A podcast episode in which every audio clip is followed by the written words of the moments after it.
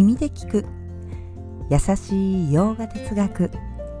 こんにちはみママです。いつもお聞きいただきありがとうございます。このラジオは耳で洋画哲学を聞いて日常に生かしていこうというラジオです。はいということで今日のテーマに早速入っていきます。今日のテーマはバガバットギーター12章。この2つで心が静まる。というテーマでお送りします。2つって何ということですが1つ目は意志です。そして2つ目は慈悲。あれ？なんか聞いたような気がすると思われる方もいらっしゃると思いますがそう前々回の補足になります。今日は私自身の、ま経験談も含めてお話ししたいと思います。まず1つ目の意志。というのは自分を律する、ま強さですよね。ちょっと意志という言葉を聞くとなんかこう身が引き締まるような 感覚もありますが、まあ、私たちは意志を持って何かを続けようとか今日はこれをやろうというふうに思いながら日々を過ごすわけですが、まあ、少しずつそれによって自分自身を成熟させていく。ヨガで言うなら行いそして知恵を理解していく。これはヨガによって培われますよ。ということです。そして2つ目の慈悲。他の生物への優しさ。たくさんの生物に貢献することこそ自分の幸せにダイレクトにつながると気づいていく。慈悲の心につなげていく。自分を律する強さそして他の生物への優しさは結局は自分自身に大きなメリットがあるよねというお話。結局はこの2つで心が静まるんだということです。その静まった心でバガバットギーターでは自然の摂理イーシュバラの理解につなげてい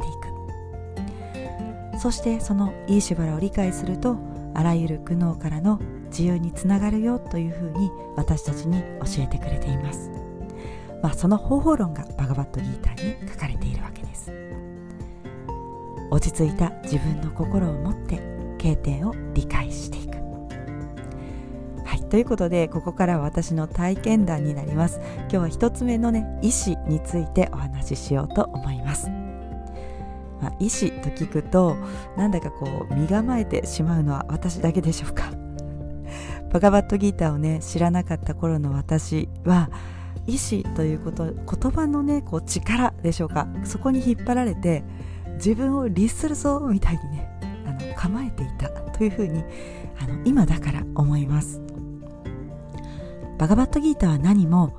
自分を縛るような方法論は伝えていません、まあ、こんな風に自分がそして世界を見たらもっと楽に生きられるんじゃないかなという風な私たちにそんな提案をしてくれます。もちろんギーターが伝えてくれる方法論実践するもしないも結局自分次第なんですが私自身が、まあ、少しずつですが実践しながら気づいたことは、まあ、大事なことというんでしょうか。それはね継続だったと思います。自分を律すると聞くと毎日毎日絶対ヨガをする。哲学を学ぶ、まあ、そんな風な決まり自分自身でね決めた決まりみたいなもののように捉えてしまいます。というか少なくても私はそうでした、まあ、でも毎日できなくても、まあ、例えば眠くて起きれない朝は今日は私の体は疲れているから学びの時間は少なくなるけどもう少し寝てからね、まあ、言ってみれば自分の体をタマスからサット場に持っていくために自分の体を観察してあちょっとね睡眠時間を増やそうかなというふうに、まあ、コントロールしていく調節していくということですね、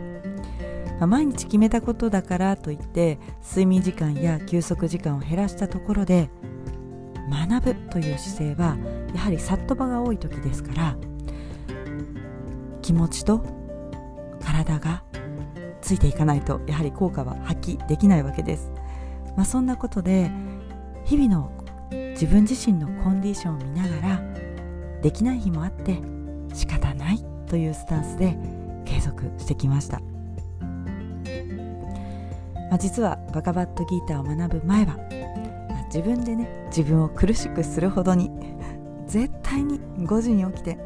ヨガと哲学をするんだとね意気込んでいましたがまあねこうできない日の自分への苛立ちがですねものすごいわけですよね。あの心穏やかでいられないということです。落ち着いた自分の心で、まあ、経典を理解していくなんていうのがもう実践できたものではなかったわけです、まあ、ただ、まあ、そんな風にね1週間のうち2日3日。体が思うようではない日があっても自分を責めないと、まあ、そんなことをギターを学びながら少しずつその辺りがですねあの改善されていきました。1週間のうち2日3日眠くて眠くて体を休めても残りの数日、うん、ちょっと2日3日の遅れを取り戻そうとやっていくようになったら継続ができるようになりました。できない自分を責めることなく継続するために自分でねあ今日は私の体は今こういう状態だからというふうにそうやって自分なりにペースをつかんでいく。私にとってヨガ哲学を学び続けたいと思う気持ち学ぶために自分自身に大きなプレッシャーをかけないというふうな意思を自分の中で持ちながら今に至るというふうに思っています。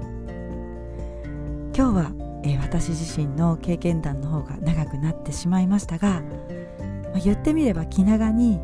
リラックスしながら学ぶとヨガ哲学って何かこう自分に少しずつ浸透するように理解できるなというふうに常々思っていましたので今日はそんなお話をさせていただきました。お聞きいただきありがとうございます。はいでは今日はこんなところで今日一日も皆様にとって素敵な一日になりますように。耳で聞く優しい洋画哲学ふみママラジオご清聴ありがとうございました。ナマステ。